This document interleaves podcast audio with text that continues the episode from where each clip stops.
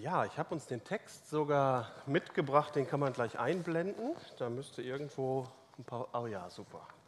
Genau, das ist der Text, in den ich gleich mit uns einsteigen möchte. Keep the fire burning. Also, wie halten wir das Feuer am Brennen? Und ihr ahnt schon, was da kommt. Ich lese es gleich. Moment.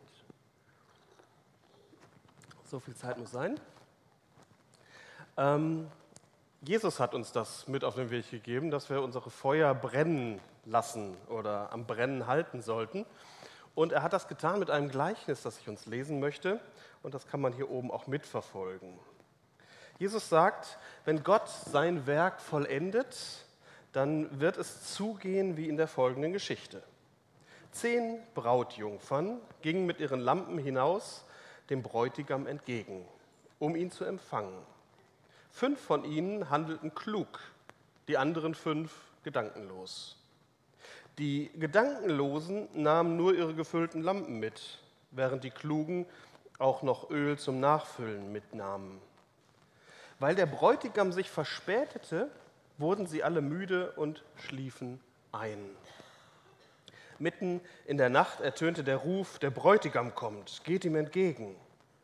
Die zehn Brautjungfern standen auf und brachten ihre Lampen in Ordnung.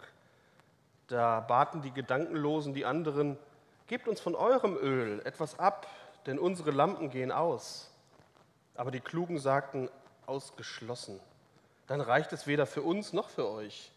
Geht doch zum Kaufmann und holt euch welches. So machten sie sich die fünf auf den Weg, um Öl zu kaufen. Inzwischen kam der Bräutigam. Die fünf Klugen, die darauf vorbereitet waren, gingen mit ihm hinein zum Hochzeitsfest und die Türen wurden geschlossen. Schließlich kamen die anderen nach und riefen, Herr, Herr, mach uns auf.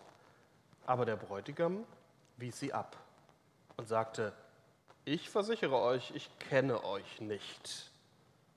Darum seid wachsam, denn ihr wisst weder Tag noch Stunde im Voraus. Ich möchte auch mal mit uns beten. Jesus Christus, so ist das. Wir wissen weder Tag noch Stunde im Voraus. Wir wissen nicht, was passiert und wann der Zeitpunkt da ist, dass das große Fest beginnt, zu dem du jeden Menschen einlädst. Aber wir wissen, dass es kommt. Wir wissen, dass du es uns verheißen hast. Und wir wissen, dass wir in Beziehung mit dir sind, sein wollen, eine Ahnung haben, wie das sein könnte. Hilf uns heute Morgen. Sprich uns an mit deinem Wort, dass wir eben merken, wie wir das Feuer am Brennen halten können, sodass ein großes Fest auch auf uns wartet. Danke dafür. Danke, dass du dich um uns sorgst. Danke, dass du uns heute erreichen willst, wie wir hier zusammen sind und wie du uns jeweils auch durch die Woche geführt hast. Segne uns und öffne meinen Mund, dass er deinen Ruhm verkündigt. Amen. Ja, ihr Lieben, die letzten setzen sich noch. Ne? Schön, dass ihr auch da seid. Super. Von der heiligen Teresa von Avila wird erzählt, dass sie viel unterwegs war zu ihrer Zeit im 16. Jahrhundert, um Klöster in Spanien zu gründen. Das war so ihre Profession und sie dann zu betreuen. Eines Nachts war sie mit ihrem Karren unterwegs und äh, es brach ein Rad, so mitten auf dem Weg. Und Teresa von Avila musste im Freien in der Wildnis übernachten. Und der Sage nach, also dem, was überliefert ist, äh, soll, soll sie die Stimme Jesu gehört haben an diesem Abend, der zu ihr sagte, so tue ich mit allen meinen Freunden. Und Teresa von Avila, schlagfertig wie sie war, soll ihm laut geantwortet haben, deshalb hast du ja auch so wenige. Ja, und wenn ich so diese Geschichte vor Ohren habe, die Jesus uns erzählt hat, muss man sagen, auch das ist eine Geschichte, wo man sich fragt, gewinnt Jesus da mehr Freunde, wenn er sowas erzählt? Diese Geschichte, dieses Gleichnis wirkt doch eher abschreckend und bedrohlich. Fünf fromme Frauen fehlen bei der Feier. Aber diese Geschichte erzählt Jesus aus Sorge um uns, hier, heute. Er erzählt sie, weil es sein muss. Jesus sorgt sich darum, wo wir bei der Feier sind. Und weil er der beste Freund ist, den ein Mensch überhaupt haben kann, schont er uns nicht. Er schont uns nicht und verschont uns nicht mit diesem Gleichnis, weil es ihm Sorgen macht. Dass wir am Ende zu den fünf Klugen gehören, das wünscht er sich, mit ihm am Tisch zu sitzen und am Ende zu feiern. Darum erzählt er diese Geschichte. Schauen wir uns, sie uns mal ein bisschen näher an, um dann noch drei Entdeckungen dran zu machen. Also zuerst mal diese Geschichte von den zehn Jungfern, die dem Bräutigam entgegengehen wollen. An dieser Geschichte ist so nach der damaligen Zeit viel Alltägliches. Also so wurde damals in Israel Hochzeit gefeiert. Da war es üblich, dass die Braut, von der man hier nichts hört, mit den Brautjungfern, von denen man ganz viel hört, im Haus der Braut wartet. Und dann kommt der Bräutigam und dann gehen ihm die Brautjungfern entgegen, um ihn in Empfang zu nehmen. Und ich habe so gedacht, da möchte man glatt noch mal heiraten. Das ist eine tolle Szene. Und dann begleiten die den ähm, Bräutigam und die Braut dann bis zum Haus des Bräutigams und dort wird dann im Anschluss gefeiert. Sie begleiten das Brautpaar mit so einem Fackel- oder Lichterzug. Und dazu haben sie Fackeln, also keine Öllampen, die würden im Wind gleich ausgehen, sondern sie haben Fackeln, also auf Stangen mit Feuergefäßen oben und da wurden Lappen mit Öl getränkt oben hineingegeben und angezündet. Unsere Jungfern warten also im Haus der Braut. Aber der Bräutigam verspätet sich und die Jungfern schlafen ein. Dann aber, pünktlich zu Mitternacht, rufen und wecken die Wächter alle auf. Auf, auf, der Bräutigam kommt. Steht auf, entzündet eure Lampen. Alle zehn reiben sich die Augen und jetzt kommt es drauf an. Die einen haben Öl für die Fackeln, die anderen nicht. Die mit dem Öl können jetzt dem Bräutigam entgegeneilen. Die mit Öl können später die Braut mit zu seinem Haus begleiten. Die anderen nutzen die freundlichen jüdischen Ladenöffnungszeitengesetze und kaufen nochmal Öl um Mitternacht ein. Ja, so wird es erzählt. Und den Zug des, der Braut und des Bräutigams, den verpassen sie aber. Und als sie dann zum Haus des Bräutigams kommen, ist das verschlossen. Und der will nichts mehr von ihnen wissen. Und schon gar nichts mehr mit ihnen zu schaffen haben. Das heißt einfach zu spät. Torschlusspanik der besonderen Art. Also diese Geschichte wird in großen Teilen so ganz logisch und einfach erzählt, nur an einer Stelle nicht. Und genau so hat Jesus damals immer wieder Geschichten erzählt. Die Leute hören zu, wie der Rabbi so vorne erzählt und nicken immer fröhlich und sagen, ja, der kennt unser Leben, der weiß, wie es bei uns zugeht. Aber dann kommt die eine Stelle, an der die Geschichte so aus den Fugen gerät. Und das ist diese strenge, fast unmögliche Schärfe, mit der die Zahl der Jungfrauen einfach halbiert wird. Zehn laufen los, zehn freuen sich auf die Hochzeit, zehn lieben das Brautpaar, zehn haben Fackeln, zehn schlafen ein, auch das, zehn schlafen ein. Aber am Ende sitzen nur fünf am Tisch und feiern und fünf stehen draußen. Fünf sind dabei und fünf müssen sich sagen lassen, dass der Bräutigam sie nicht mal namentlich kennt. Fünf haben Öl und fünf nicht. Und die fünf mit dem Öl rechnen den fünf ohne Öl ganz kühl vor, es reicht nicht für uns alle. Es geht einfach nicht. Und das ist der Clou. Zehn laufen los, aber nur fünf sind am Ende drinnen und fünf sind draußen. Und nur eines unterscheidet die fünf drinnen von den fünf draußen. Und das eine lässt die fünf draußen dumm dastehen, während drinnen ja gefeiert wird. Und so heißen diese fünf draußen im Lauf der biblischen Geschichte dann immer die fünf, die fünf dummen Jungfrauen und die anderen die fünf klugen. Was ist der Unterschied zwischen den einen und den anderen? Was ist der Unterschied? Das Öl. Genau. Allein das Öl macht den Unterschied.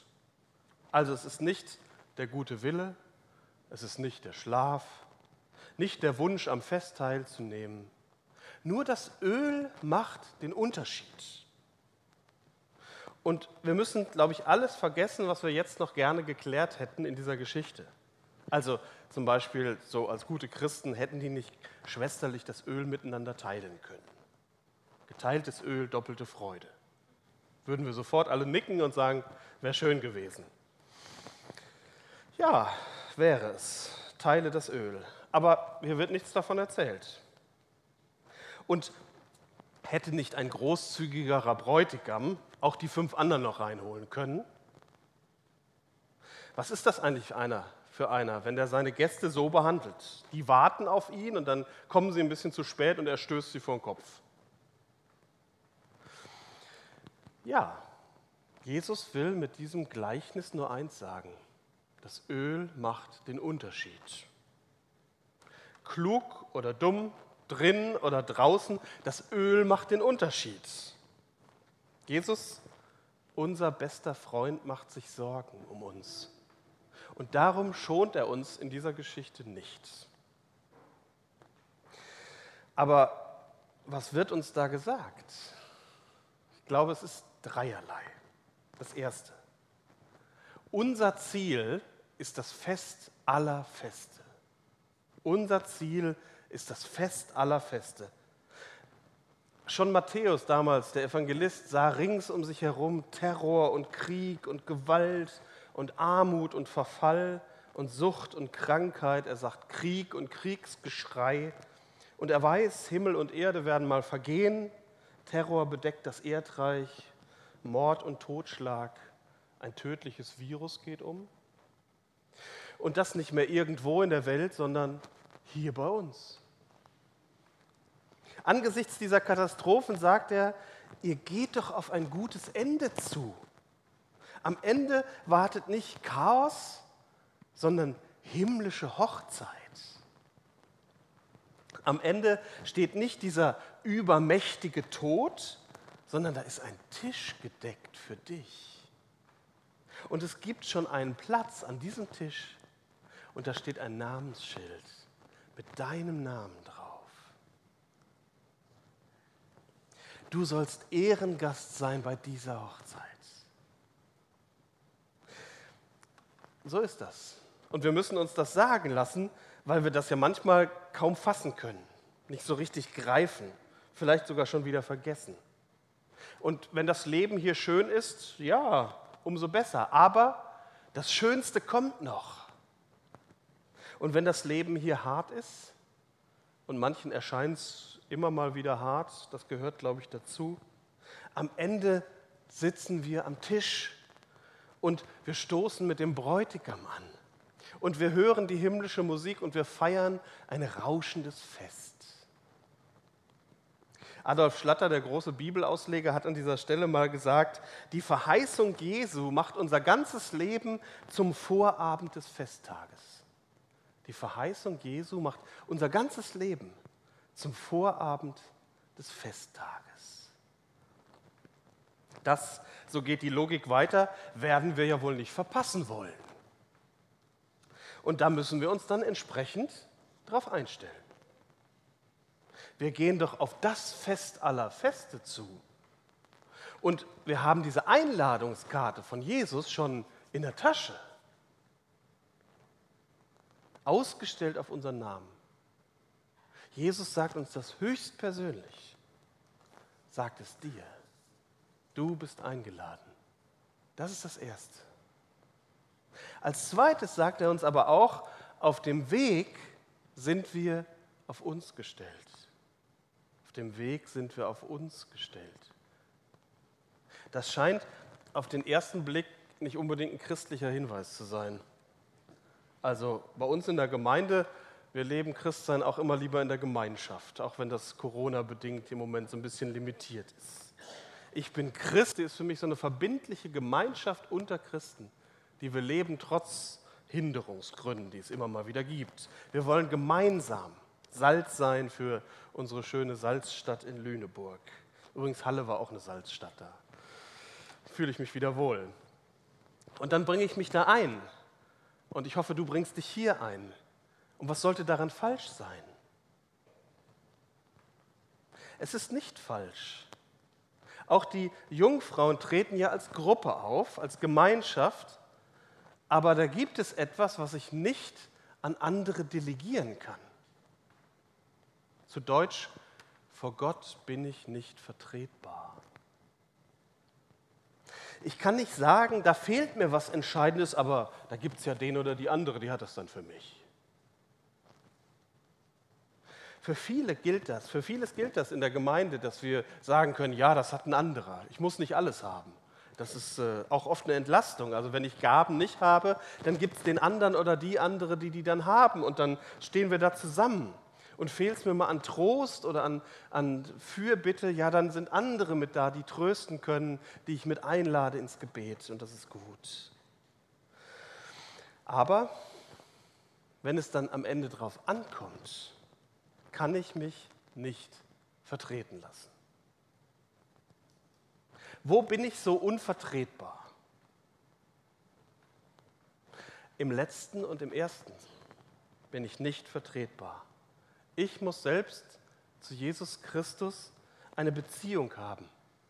Eine Beziehung, die von Liebe und Vertrauen, von Gehorsam und von Treue geprägt ist. Da bin ich unvertretbar. Übrigens ist das was Urprotestantisches. Unser Verhältnis zu Gott ist unmittelbar, also nicht vermittelt durch irgendeine Kirche oder durch die Heiligen oder durch Maria oder so.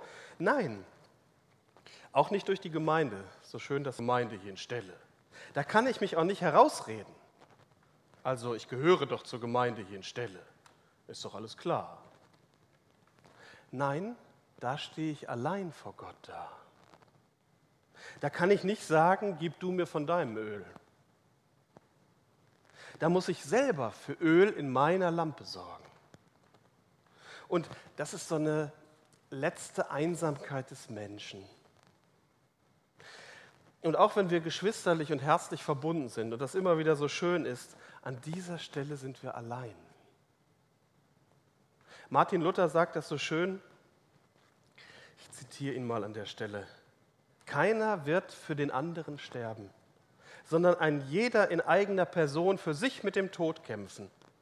In die Ohren können wir wohl schreien, aber ein jeglicher muss für sich selbst geschickt sein in der Zeit des Todes. Und weiter, ich werde dann nicht mehr bei dir sein, noch du bei mir. Hierin muss ein jedermann selbst wohl wissen und gerüstet sein. Martin Luther. Also im Bild des Todes macht Luther diese letzte Einsamkeit deutlich. Und wer einmal einen Sterbenden begleitet hat, der weiß, dass es so einen Moment gibt des Alleinsein-Wollens. Also, dass derjenige sich zurückzieht und dann wirklich auch für sich sein möchte. Wie ein Kollege mal erzählte, dass das sterbende Kind zu seiner Mutter sagt, umarme mich jetzt nicht mehr du bist mir zu warm. Keiner von uns weiß, wie das wirklich ist. Da muss jeder für sich durch. Und ist er durch, steht er da, wo keiner von uns bisher war. Der Tod zeigt uns etwas von unserer letzten Einsamkeit. Es ist wie ein Gehen durch Nebel des Nachts. Und dann werden wir gefragt. Und dann müssen wir es selber wissen, müssen uns selber gegründet haben in Jesus Christus. Und dann, dann hebt sich der Nebel. Und dann stehen wir vor einer Tür zu einem großen Festsaal. Und dann gehen wir an unseren Platz und sind wieder umgeben von denen, die uns da schon vorausgegangen sind. Ich weiß nicht, ob euch das auch manchmal so geht. Ich habe dann so paar Gesichter immer vor Augen, die da vorausgegangen sind. Ist das eigentlich bei dir so klar? Hast du diese Besitzverhältnisse für dich geklärt? Oder bist du oftmals eher so mitgelaufen?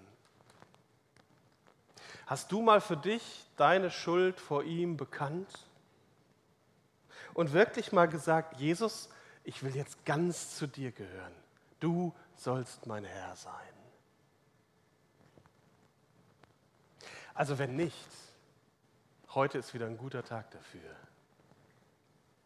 Und wenn nicht, dann geh doch nachher zu jemandem hin und betet mal gemeinsam. Oder du erzählst erst mal, was dich da bewegt hat oder wie es dir damit geht und dann betet das doch mal gemeinsam. Da liegt eine große Verheißung drauf. Und dann sag es ihm, Jesus, ich möchte dich als meinen Herrn annehmen. Das ist wunderbar. Und er reagiert. Aber das ist so diese letzte Einsamkeit. Wer ist denn verantwortlich für mein Öl in der Lampe? Ist es der Pastor? Die Gemeinde? Vielleicht Eltern oder Geschwister? Nein, ich bin verantwortlich. Und darum geht es heute drittens und letztens um eine ganz wichtige, aber auch weise Entscheidung. Ich bereite euch jetzt schon mal schonend auf eine kleine Enttäuschung vor. Vielleicht ist sie auch groß. Das ist so meine Predigtenttäuschung heute. Es ist eine Predigt im klassischen Sinne, ihr habt das gemerkt. Und es ist ja die spannende Frage, was ist das Öl? Was ist das Öl? Das muss man ja wissen, weil das ja den entscheidenden Unterschied macht. Also, was ist das Öl? Antwort, was das Öl ist, das den entscheidenden Unterschied macht, das verrate ich euch nicht. Warum nicht? Weil was das Öl ist, das den entscheidenden Unterschied macht, das weiß ich auch nicht. Und das mit Bedacht. Was nämlich das Öl ist, das den entscheidenden Unterschied macht, sollen wir gar nicht wissen. Es gibt ja 2000 Jahre Predigtgeschichte über diesen Text und hunderte von Versuchen, das Öl zu bestimmen. Also manche sagen, es ist der Gehorsam, andere sagen, es ist die Liebe, dann der wahre, lebendige Glaube, andere sagen, es ist die Hingabe, es ist der Lobpreis, es ist der Heilige Geist, es sind die guten Werke. Hm. Alles nett. Man kann das an vielen gotischen Kirchen bis heute sehen wenn man da mal so aufmerksam drum herumläuft äh, und sich das anschaut, die haben ja so nette Verzierungen angebracht, um gewisse Dinge, die ihnen deutlich waren, darzustellen. Und unsere Geschichte von den zehn Jungfern ist da eine der beliebtesten Geschichten, die gerne abgebildet wird. So zum Beispiel, wenn man nach Straßburg fährt, gibt es eine Kirche mit einem wunderschönen Portal und da sind fünf, also die fünf Klugen dargestellt, so ganz züchtig und streng wie Nonnen und dann auch die fünf törichten Jungfern. Und bei den fünf törichten Jungfern steht so ein Mann dabei, der sieht ganz nett aus. Ein junger Mann, modisch gekleidet, der umgarnt eine von den Jungfern und die ist schon dabei, sich auszuziehen. Aber auf der Rückseite von dem Mann sieht man dann schon Kröten und Schlangen. Das ist das Böse. Und damit ist dann das Öl natürlich die Zucht, die Reinheit. Das war damals klar und auch die guten Werke gehörten mit dazu. Aber ich muss bei meinem enttäuschenden Predigtende bleiben. Ich sage euch nicht, was das Öl ist, das die Lampen am Brennen hält. Warum nicht? Weil dieses Öl immer wieder für etwas anderes steht. Es ist das, was uns fehlt, aber nicht fehlen darf. Es ist immer wieder etwas anderes. Klug ist der, der darauf schaut, dass ihm das Wichtigste auch wirklich das Wichtigste bleibt. Klug ist also der, der ganz und gar auf dieses Ziel seines Lebens hin ausgerichtet ist. Auf das Ziel, wirklich mit Jesus vollendet zusammen zu sein.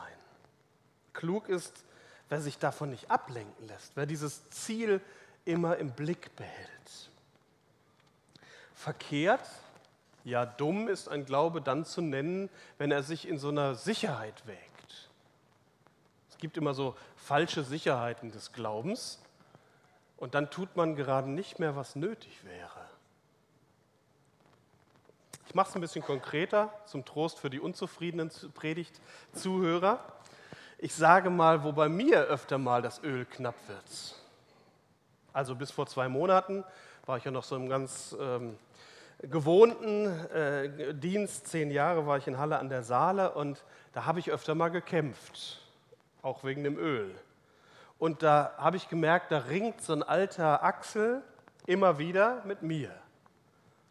Also, da sagen mir Leute, was wichtig ist für meinen Dienst. Und wir hatten viel mit Asylbewerbern zu tun, gerade so persische Leute. Wir hatten zu Spitzenzeiten 50 persische Mitglieder in der Gemeinde in Halle. Das war eine Riesenherausforderung. Und die brauchten dann alle Begleitung und ganz viele Schriftstücke und Begleitung zu Gerichten und äh, möglichst die Taufe, am besten übermorgen. Und das war alles sehr herausfordernd. Und das hat gezerrt. Das habe ich gemerkt. Und dann war da natürlich auch noch so die pastorale Stimme in mir, die gesagt hat, ja, die Predigt für nächsten Sonntag soll auch wieder irgendwie anspruchsvoll sein und Tiefgang haben und die Gemeinde ein Stück weiterführen. Und ja, aber irgendwie wusste ich ja auch, Perfektionismus ist auch ein bisschen Sünde. Also schon Sünde, habe ich mir zumindest auch mal selber gepredigt. Und es ist gut, wenn dann Ältere auch mal sagen, du, bei den vielen anderen, die da jetzt da sind, wir fühlen uns gerade ein bisschen vernachlässigt. Komm doch mal wieder in den Seniorenkreis. Und dann hatten wir auch noch einen Kreis junger Erwachsener, die wollten mich regelmäßig sehen und einen Gemeindebrief, der wieder zu schreiben war und Bibelstunden, die zu halten waren. Und beim Gemeindebibelunterricht war ich auch schon lange nicht mehr gewesen. Und das war alles so wichtig. Und die Zeit fliegt so davon. Das kennen wir, glaube ich, alle. Und Stress ist dann manchmal da und dann wird es bedrohlich. Und dann geht es eigentlich ja nur um so eine ganz simple Ölbeschaffungsmaßnahme. Okay, es ist nur meine. Meine eigene. Es geht darum, auf Jesus Christus ausgerichtet zu bleiben. Es geht darum, dass das Erste auch das Erste und Wichtigste ist. Und das heißt, dass die innere Welt in Ordnung ist denn die regiert ja die äußere. Dass die innere Kommandozentrale bestimmt bleibt von Gott und dass er sagt, wo es lang geht. Wenn es heißt, der Bräutigam kommt und nehmt die Lampen, dann will ich doch bereit sein. Das heißt aber, es ist egal, wie viele Briefe und Predigten ich geschrieben oder gehalten habe, wie viele Sitzungen wir miteinander hatten, wie viele Planungstreffen, was wir alles da geschafft haben. Das Erste muss das Erste bleiben. Ich will bei der Hochzeit dabei sein. Ich will zuerst zu ihm gehören. Und das heißt, zuerst mal Zeit für Gott zu haben, auf ihn zu hören, mit ihm im Gespräch zu sein, mal rauszukommen, darüber mit meiner Frau zu sprechen. All das ist hier wichtig. Und dann kämpft in mir so eine kluge und eine dumme Jungfer.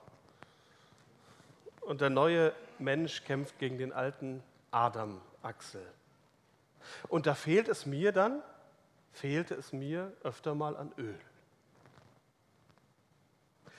Wo fehlt es dir an Öl? Ist es eine verschobene Versöhnung, die eigentlich schon länger mal dran wäre? Ist es die vor allen Augen verborgene Sünde, die keiner wissen darf, aber die deine Beziehung zu Gott blockiert?